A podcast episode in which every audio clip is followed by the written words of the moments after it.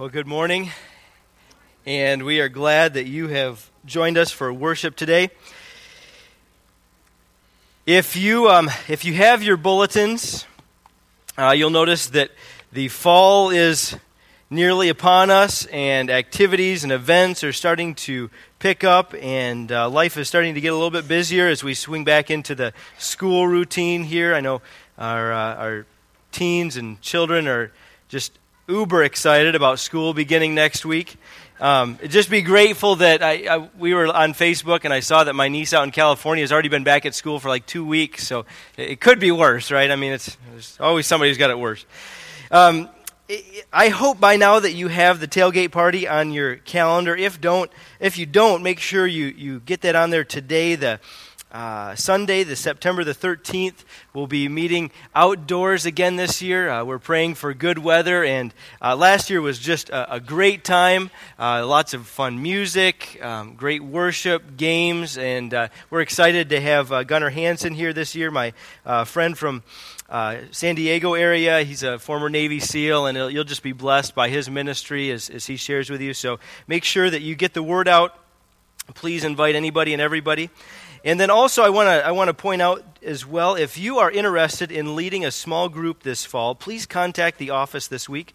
We've got some uh, some curriculum and studies available for you to choose from. So whether you want to do a study that will go along with our, our marriage and family series this fall, um, or whether you want to want to try something else that's kind of a standalone supplemental study, uh, we've got some things for you. So if you're interested in leading or have any questions about that, please call us at the office. And uh, for those of you who are interested in jumping into a small group. We'll be starting those the week of the 20th of September 20th, and we'll have more information about how to join and how to sign up here coming in the weeks to follow. Um, before we get into God's Word this morning, and we're going to be studying uh, Esther if you want to find your place there, uh, I want to take a few minutes, and uh, for those of you who haven't had the chance to meet Mitch and Leah Moyer, I want to ask if they would come forward. Um, Mitch is going to be starting here in about a week as our new youth pastor as Steve transitions into working with the kids. And uh, what we wanted to do is just kind of get a chance for you to see them. And uh, I've asked Mitch if he would just kind of say a few words. And then after he has a chance to chat for a minute, um, we're going to invite, um, I asked the staff and elders if they would be willing to come up. And, and I just want to open it up to anybody who wants to come on up and join us as we pray for Mitch and Leah as they begin um, their ministry and as, as they begin a family. And, uh, and so, um, Mitch, would you like to just yeah. say a thing or two? Yeah, absolutely. Yeah, we are really excited uh, to be here. It's, uh, it's, been, it's been awesome uh, to, to be able to come up here. I grew up in Michigan, so this is, this is like a homecoming for me. I grew up about two hours south of here, uh, so we're really excited to be back in Michigan. My wife is originally from South Carolina, uh, and so she's uh, excited to. Uh, bring some of that southern accent up here and teach you guys what sweet tea is. So some of y'all don't know, but yeah, we're really excited to be here. It's been it's been awesome just to see God moving through uh, the whole process here and, and just every conversation Jeremiah and I have had. It's just been really cool just to see how God's worked everything out, uh, just from interview times all the way to, to moving dates and how that all lined up with what we needed uh, moving from North Carolina. So it's, uh, it's exciting. We're really excited about what's, what's going on. Uh, Steve has, has built a fantastic student ministry, and, and that is a, a truly a blessing for us to be able to step into that, uh, to not have to uh, fix a whole lot of problems, but man, we get to keep moving with something that's really working well. So we're excited about that. Uh, we're just excited to be here in Clare. Great, awesome. Now, one of the things I asked him right off the bat is if he was a Tigers fan, and he said he was, but I, I didn't ask, are you a, a state or U of M? I'm a Wolverine. I'm a Wolverine. So, all right, all right. The vetting process should have been a little tighter, apparently. oh boy. Should have asked that early on. Um, let's uh, let's just take a minute and pray for them. So uh, I'd, I'd, like to ask if you, if you'd like to just kind of come on up here and join us on stage as we kind of just want to surround Mitch and Leah as we start. I just want to open that up to anybody who wants to, um, but uh, staff and and uh, elders. Um, I'd like you to you come join us up here, and uh, we want to start this opportunity off with a word of prayer. And, and as you can tell, Leah here is due very soon, October 28th. Is that right? Yes. So, uh, have you found a doctor yet? Working on, it. So that's one of the things we're going to pray for. Not only, of course, for a safe delivery, but just um, just that she kind of gets settled in and finds a finds a doctor. So we're just going to take a minute as we have the opportunities to to surround them and uh, just hold them up before uh, before God in prayer. Dear Heavenly Father, we are so grateful to have the opportunity to have Mitch and Leah come and, and serve with us here at, at the church. Father, everything that we do here, we want to do for your glory and for the sake of your name, that the, your kingdom might be furthered, that Jesus Christ might be honored and glorified. And we pray that this will, will only seek to further the ministry of the gospel here in Clare County. We pray for opportunities uh, for him to be able to reach out and, and, and build relationships with teens who may not have a church home, who may be struggling in some aspect of their life and, and need to hear about Jesus Christ. Uh, we pray, Father, that you would bless their family as they get settled in. I pray that the transition process would be smooth. And uh, we ask that uh, this little baby would be born healthy and strong, that everything would go smoothly with the delivery, that you would keep Leah comfortable in these final weeks of her pregnancy, that they would find a, a good doctor and, and be able to uh, just get transitioned in really smoothly. God, we're thankful for them. I pray that you would provide all the spiritual strength that they need to, to serve faithfully. And it's in Jesus' name we pray. Amen. Amen. All right. Thanks, guys. Cool. Thank you. oh, man. I had to say it. They'll, um, they'll be moving into uh, in, here in Clare on uh, next Saturday. And so I'll be talking to them about uh, when exactly they need some help, but we might put out the feelers on Facebook or wherever and try to get the word out if you have some time on Saturday and uh, borrow a few strong backs for a few hours and help them as they get settled in. They'll be living right in Clare. Uh, we'll make sure we, um, we put the address in the bulletin so teens, you can egg the place to welcome. Welcome them. If you've uh, found the book of Esther in your Bible, we are going to continue our series as we talk about heroes of the faith.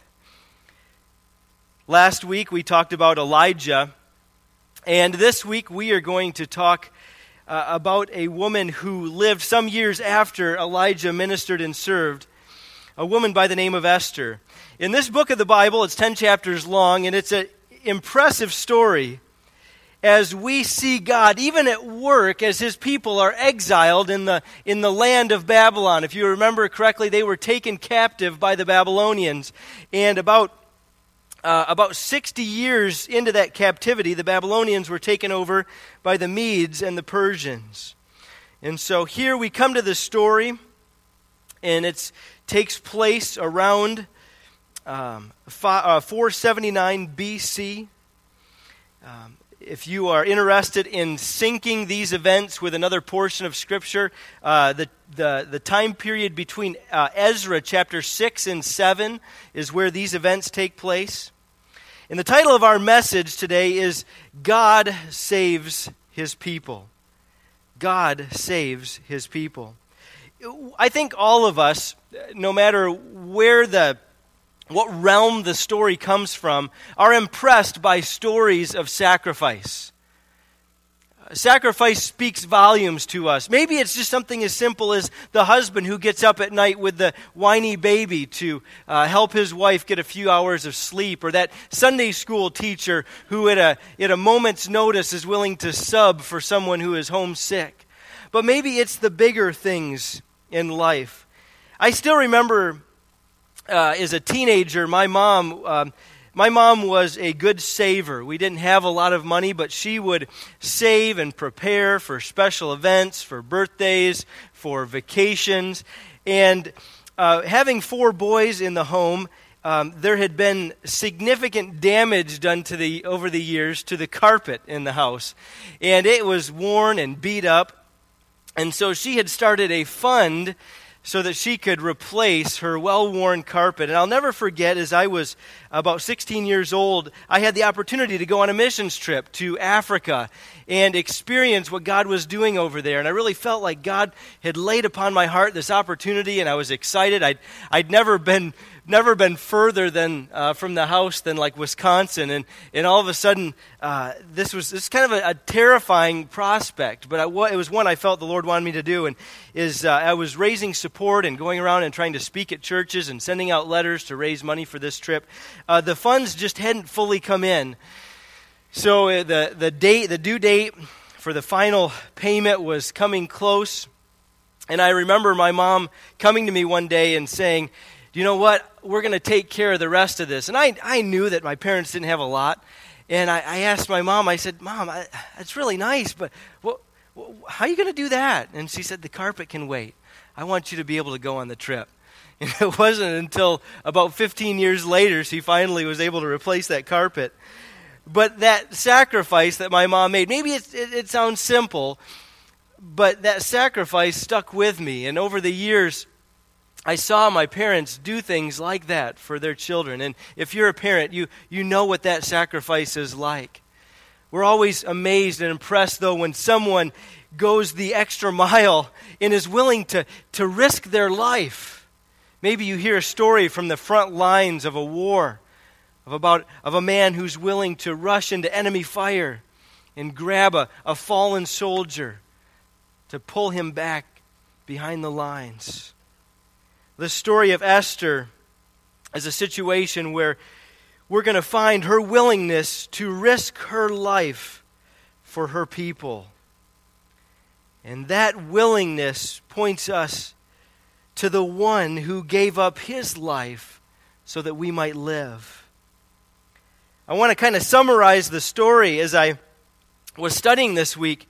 I was excited to be able to share Esther with you, but I thought, how am I going to summarize this story? It's not like Elijah where you could just take one snippet out of his life like we did last week. But with Esther, you kind of have to show the whole picture of what's going on. And so we're going to try to do that here in a few moments this morning. As uh, this, this is a time in Persia where a man by the name of King Ahasuerus is reigning. He's also referred to elsewhere as King Xerxes.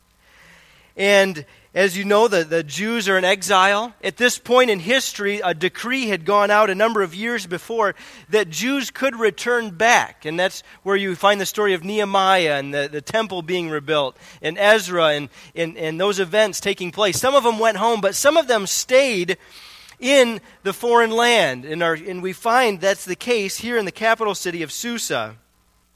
Well, this king decided that he wanted to one day throw a six month party for himself. Apparently, that was, that was socially acceptable. You know, was, today in our culture, it's kind of, it seemed kind of self serving. You know, nobody really throws parties for them, themselves. You know, birthday parties are supposed to be thrown by somebody else or, or uh, you know, uh, open houses and stuff. But this guy didn't have a problem with that. He said, I'm going to throw a party for myself.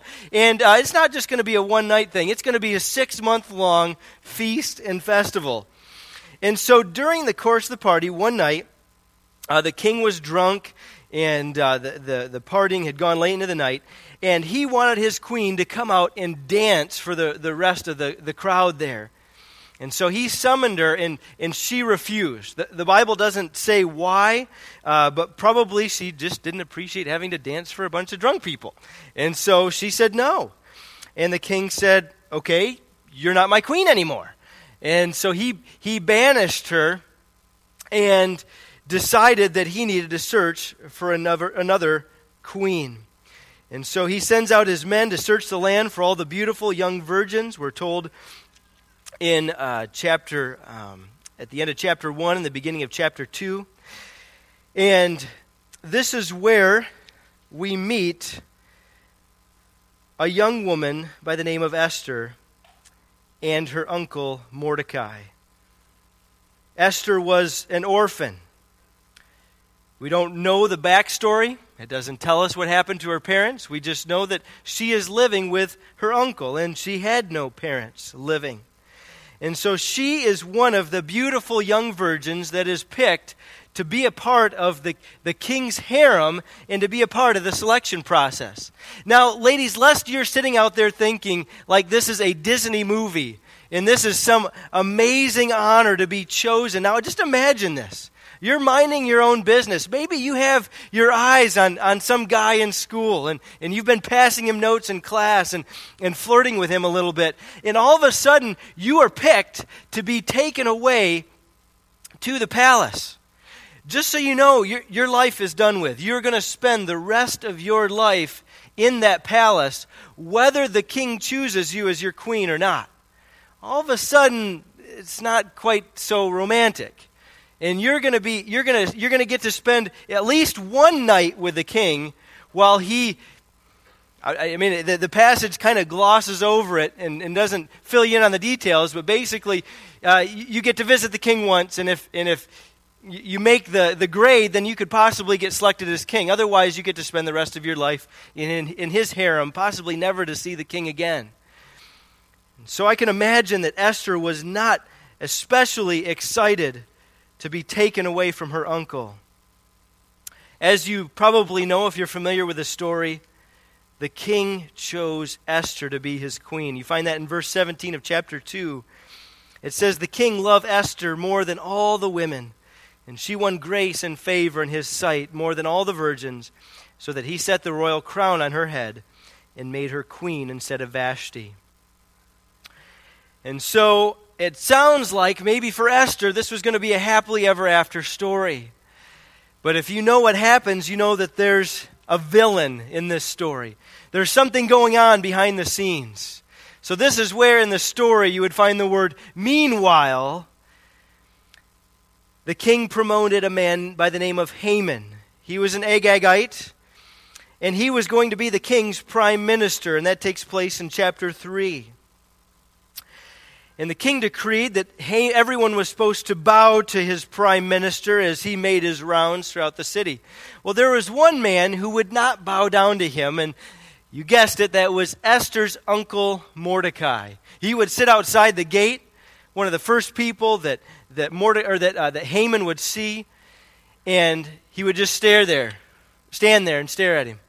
Would not bow, would not show him homage and reverence and it just made Haman's blood boil. He pouted, in fact. He found out that Mordecai was a Jew, and so rather than just like deal with it, he decides, or rather than just deal with Mordecai, he said, I'm going to wipe out all of Mordecai's people. I mean, a little bit vindictive. Probably not an easy guy to live with. And so he gets the king to pass a law that on a certain day, all the people in the land can take up arms and wipe out the Jews. The Bible says that, that uh, in order to get the king to pass that, he made a significant contribution to the king's campaign fund. And so the king signed that into law. And all of a sudden, kind of the secret, quiet edict takes place, and the Jewish people, God's chosen people, are in danger of being wiped off the face of the earth. Well, Mordecai discovers the evil plot, and he informs Esther. And in chapter 4, and we're going to come back and kind of hone in on chapter 4, but in chapter 4, he convinces her that she needs to do something about it. And so, to make a long story short, she holds a banquet for the king and for Haman. She tells the king she's got something she wants to tell him, and, and the banquet is so uh, lavish, and, and the king is just so over, head over his head over heels in love with his with his wife that, that he says, "I'll do anything for you. You can have it. Just tell me up to half of my kingdom, and it's yours." And she says, "You know what? I'm gonna. What I want to do is have another banquet for you tomorrow. I'll tell you tomorrow what I wish for." And so they part ways, and, and, and Haman is excited. Oh man, not only does the king love me, but the wife, the queen, honors me as well. My life is good. And he walks outside and he sees Mordecai again. Ugh. Doesn't matter that he's got everything else going for him. He sees Mordecai and he just, his blood boils. And he goes home and he's sulking and his, he's talking to his wife. He says, I've got everything, but none of it, none of it means anything to me so long as Mordecai the Jew's alive. And his wife's like, Quit sulking and do something about it. You don't have to wait till the date of the slaughter. Why don't you hang Mordecai tomorrow? Deal with him, get him out of the way, and then you can deal with the rest of the Jews. And so that very night, Haman decides to have some gallows built. And so he's outside the palace night working on these. Meanwhile, inside the palace, the king is having trouble sleeping. Maybe it has something to do with all the pounding and banging going on outside, but, but it's told that in order to help him fall asleep, he wants the royal records to be brought out. I mean, this is like, I don't know maybe maybe i'm trying to some if i pick any kind of documentary there's always going to be somebody that's going to be like but i'd love that. I would be thrilled with that. But it's like it's like think about the most boring documentary that you've ever seen and trying to stay awake at that in the middle of the night. So the, the king has the royal records brought out figuring that's that's the perfect lullaby to put him to sleep. And as they begin reading he hears a story in there that he'd completely forgotten about there was a time when Mordecai, the same guy that Haman is outside building the gallows for, there was a time when Mordecai revealed a plot to assassinate the king. And he had told Esther, and Esther told the king, and, and, and they, they were able to intervene, and they saved the king's life.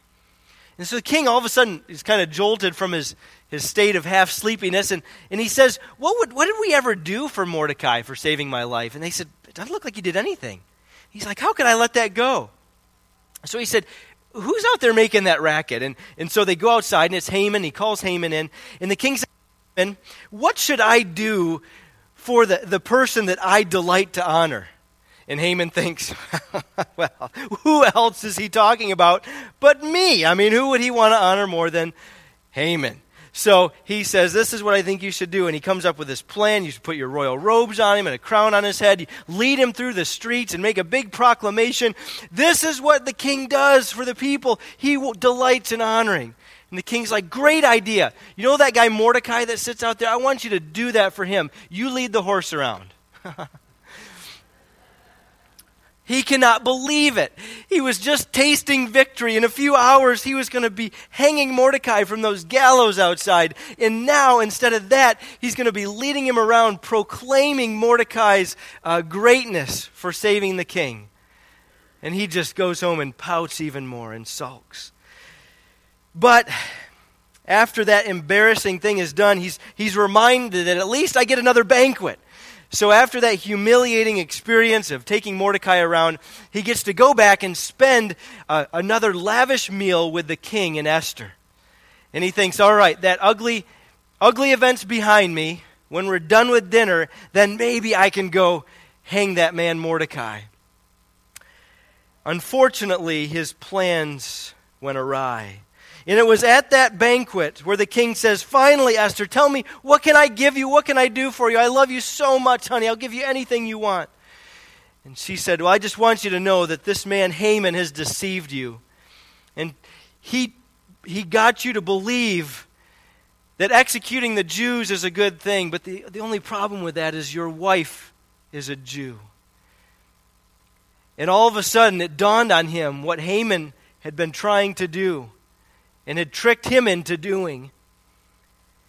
And so the king rushes out to go get some guards to haul Haman away. And Haman grabs a hold of Esther and begins pleading with her not to, uh, not to do this and, and to spare his life. And the king comes back and he sees Haman with Esther in his arms, and, and he's even further enraged that he would lay his hands on the queen.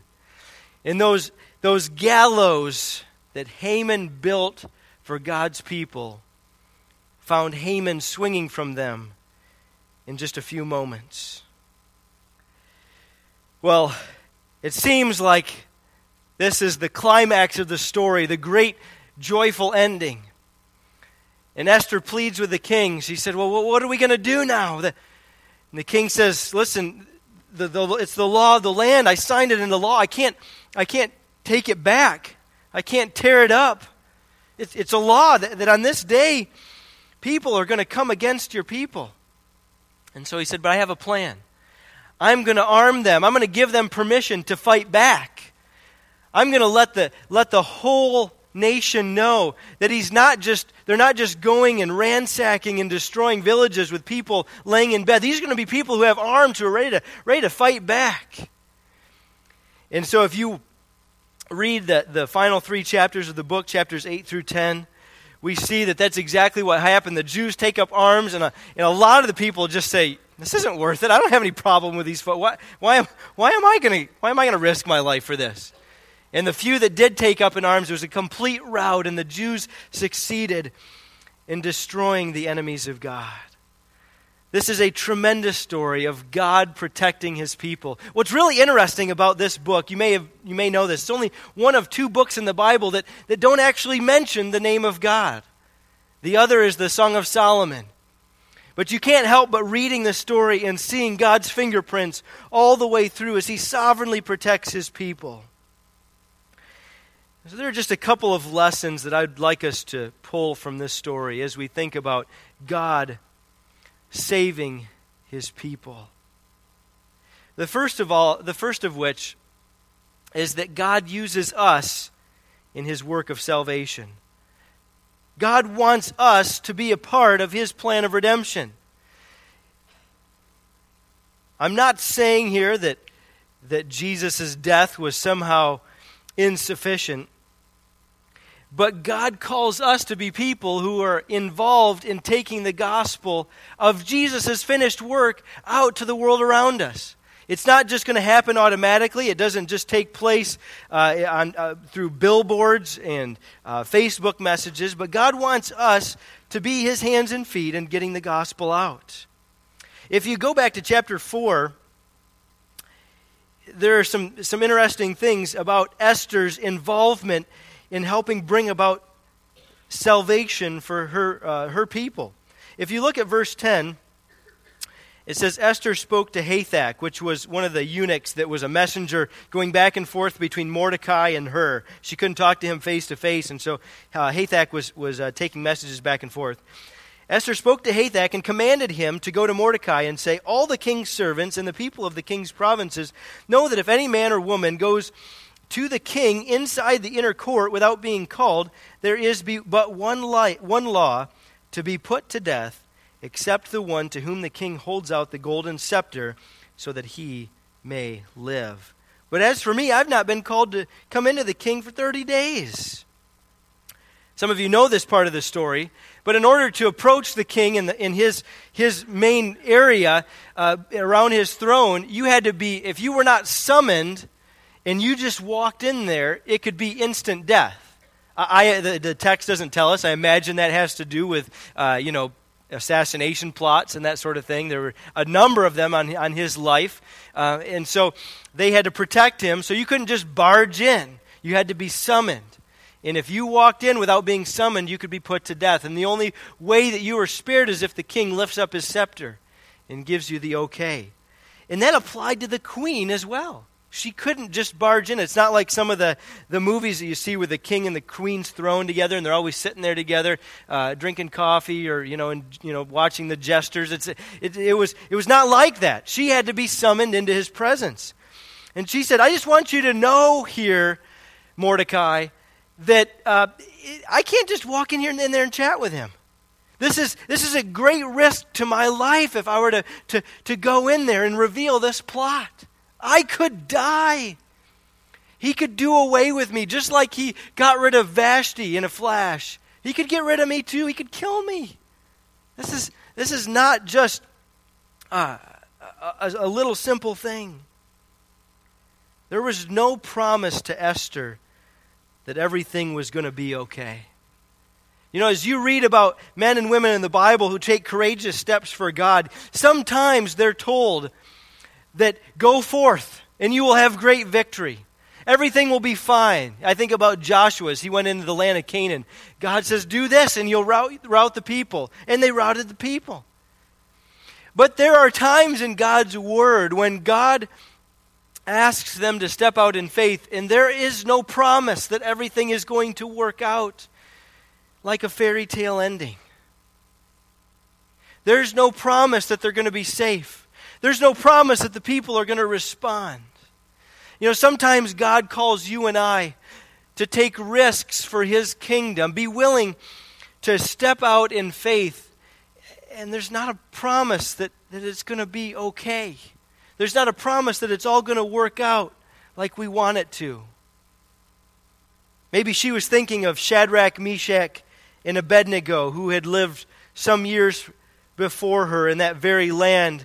They refused to bow before the king's idol. And the king was furious with them. And if you'll remember, he gave them another chance. And still they didn't bow. And he said, Fine, stoke up the fires on my furnace, and I am going to burn you alive. And we'll see what your God does about that. And their response is some of the most powerful words of faith in anywhere in Scripture. They said back to him, O Nebuchadnezzar, we have no need to answer you in this matter. If this be so, our God, whom we serve, is able to deliver us from the burning fiery furnace, and he will deliver us out of your hand, O king. But if not, let it be known to you, O king, that we will not serve your gods or worship the golden image that you have set up. See, they, they believed God would deliver them, they believed God could deliver them, but they didn't have a specific word from God that He would deliver them. And they decided to step forward boldly in faith, doing what they knew was right. And Esther was doing the exact same thing. She was willing to step forward in faith, willing to risk her life to save God's people. Hundreds of years later, Jesus Christ would do the same. He would step forward at great, at great risk. The only difference is that he knew the outcome. He knew he would die. But he gave his life so that he might bring spiritual salvation to God's people. Esther, Esther helped bring physical salvation. Jesus Christ brought spiritual salvation. As I read this part of the story, I'm reminded that not only does God call us to take risks sometimes for the gospel, but sometimes we need to be reminded of the cost of silence. Verse 13 says Mordecai told them to reply to Esther, so the messengers are going back and forth. He says, Do not think to yourself that in the king's palace you will escape any more than all the other Jews.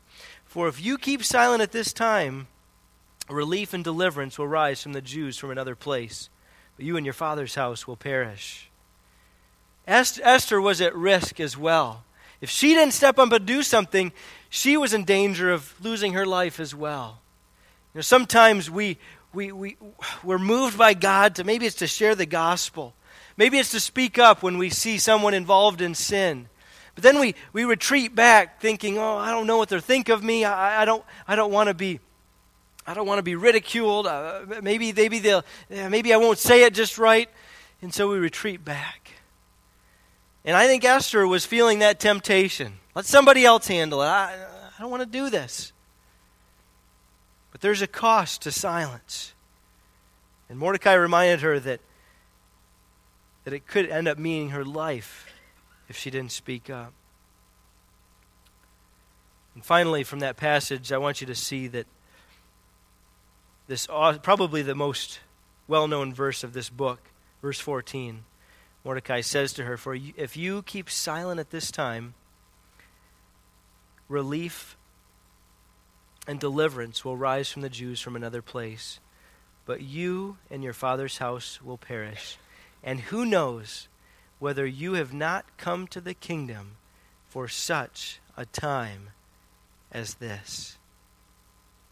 Powerful words from her uncle because he recognized that God's sovereign hand was at work. And he's saying, Are you telling me it's a coincidence, Esther, that a Jew was made queen of this foreign nation?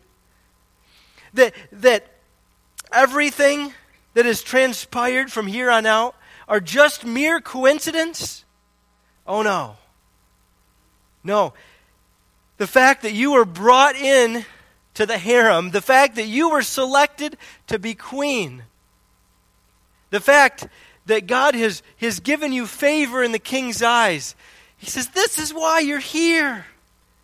Don't sit back and, and just let life unfold. God has placed you here for a purpose, for a reason. Right here, right now, God has called you to something. Maybe you're at a stage in your life and you think, I, I don't I don't know what I'm, what I'm here for. I don't know how God could use me. Or maybe you're kind of like Esther and you're thinking, I don't know if I want God to use me. If this is what it means. But God has called you to be where you are right now for such a time as this. Uh, whether you're a stay at home mom and, and, and you're going out of your mind speaking gibberish all day, or, or, or whether you're a retiree who just can't physically do the kinds of things that you want to do, and, and, and, and you're home a lot, and you think, how can I be used by God now at this stage in my life? Or maybe you're somewhere in between. Maybe you're a teen or a, a child who just thinks, what can I do? Oh, how can I serve God? I want you to know that just like Esther, God has uniquely placed you in this place at this time in history to be used by Him. Maybe it's influencing a friend for Christ. Maybe God's calling you into ministry, full time ministry, to be a, a, missionary or to be a pastor or to serve in some other, other capacity. Maybe God's placed you at your job because there is someone there who's never heard about Jesus Christ who needs to. Or maybe there's someone there who is going through just a severe period of depression or discouragement in their life, and they need someone with the gift of encouragement to come alongside and be there. I, I don't know what your gifts are, and I don't know where God has placed you, but I know that, like Esther, God has, some, has you somewhere, someplace right now for such a time as this. God wants to use you and I as his ambassadors to take the gospel into all the world. Romans 10 14 and 15. The Apostle Paul asks some rhetorical questions, and he says, How then will they call on him and whom they have not heard? and whom they have not believed? And how are they to believe in him and whom they've not heard? And how are they to hear without someone preaching? And how are they to preach unless they're sent? As it is written, How beautiful are the feet of those who preach the good news. God has put you where you are for a purpose. Go to Him and, and ask, God, what do you want me to do? How can I serve you? Secondly, I want you to see that God saves even when it seems impossible.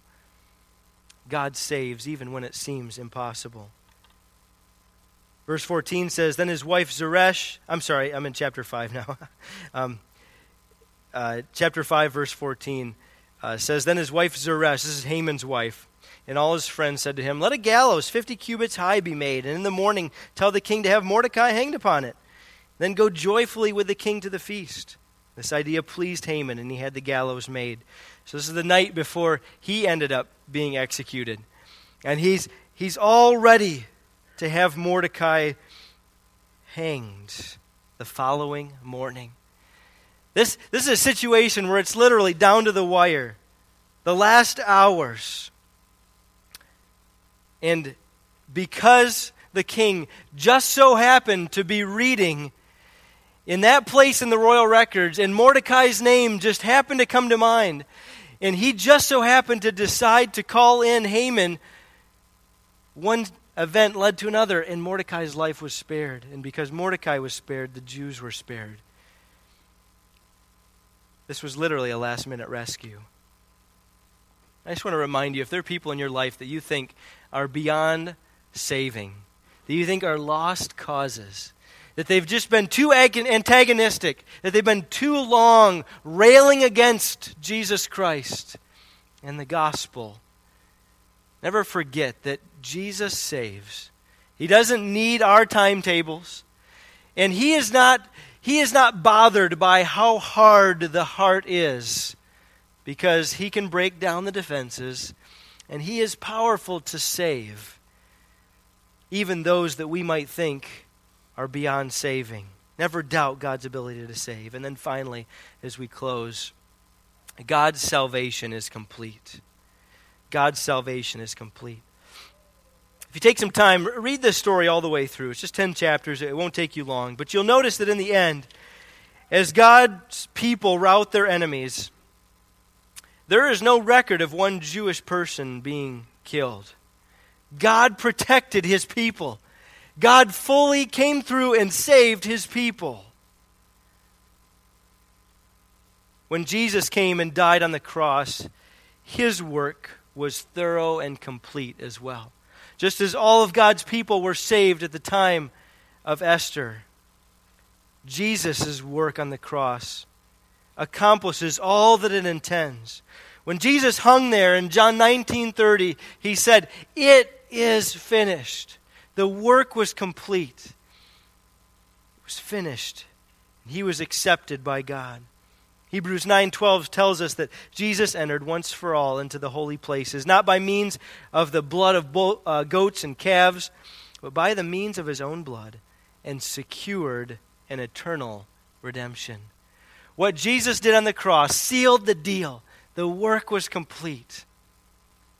And it brought salvation to all God's people, all those who would trust in him. I hope that as you uh, think about this passage this week, you're reminded about God's sovereign care of his people and about God's willingness to save, his love for his people, and his heart to bring those who don't know him to himself. What's God calling you to this week? What, what risk is he calling you to step out and take for the sake of Christ? Believe fully that what he has promised he will do, and that he is powerful to save. Just like God saved his people, God is still in the business of saving people. Let's pray. Father, we're so grateful for the reminder through Esther's courage and sacrifice of the importance of taking a stand even when it's dangerous, even when it's, it's costly. Most of us are not risking our lives to talk about Jesus, but maybe we're risking a reputation. Maybe we're risking a friendship, uh, humiliation. Maybe we're risking some time, some, some of our finances. God, I pray that we would be willing to step out and encourage to do what you've asked. Thank you, Father, that, that you're still in the business of saving people. And if there's someone here today who's, who's not experienced, a relationship with Jesus Christ and entrusted in Him, repented of their sins, and experienced a relationship with Christ. May today be that day. And it's in Jesus' name we pray these things. Amen.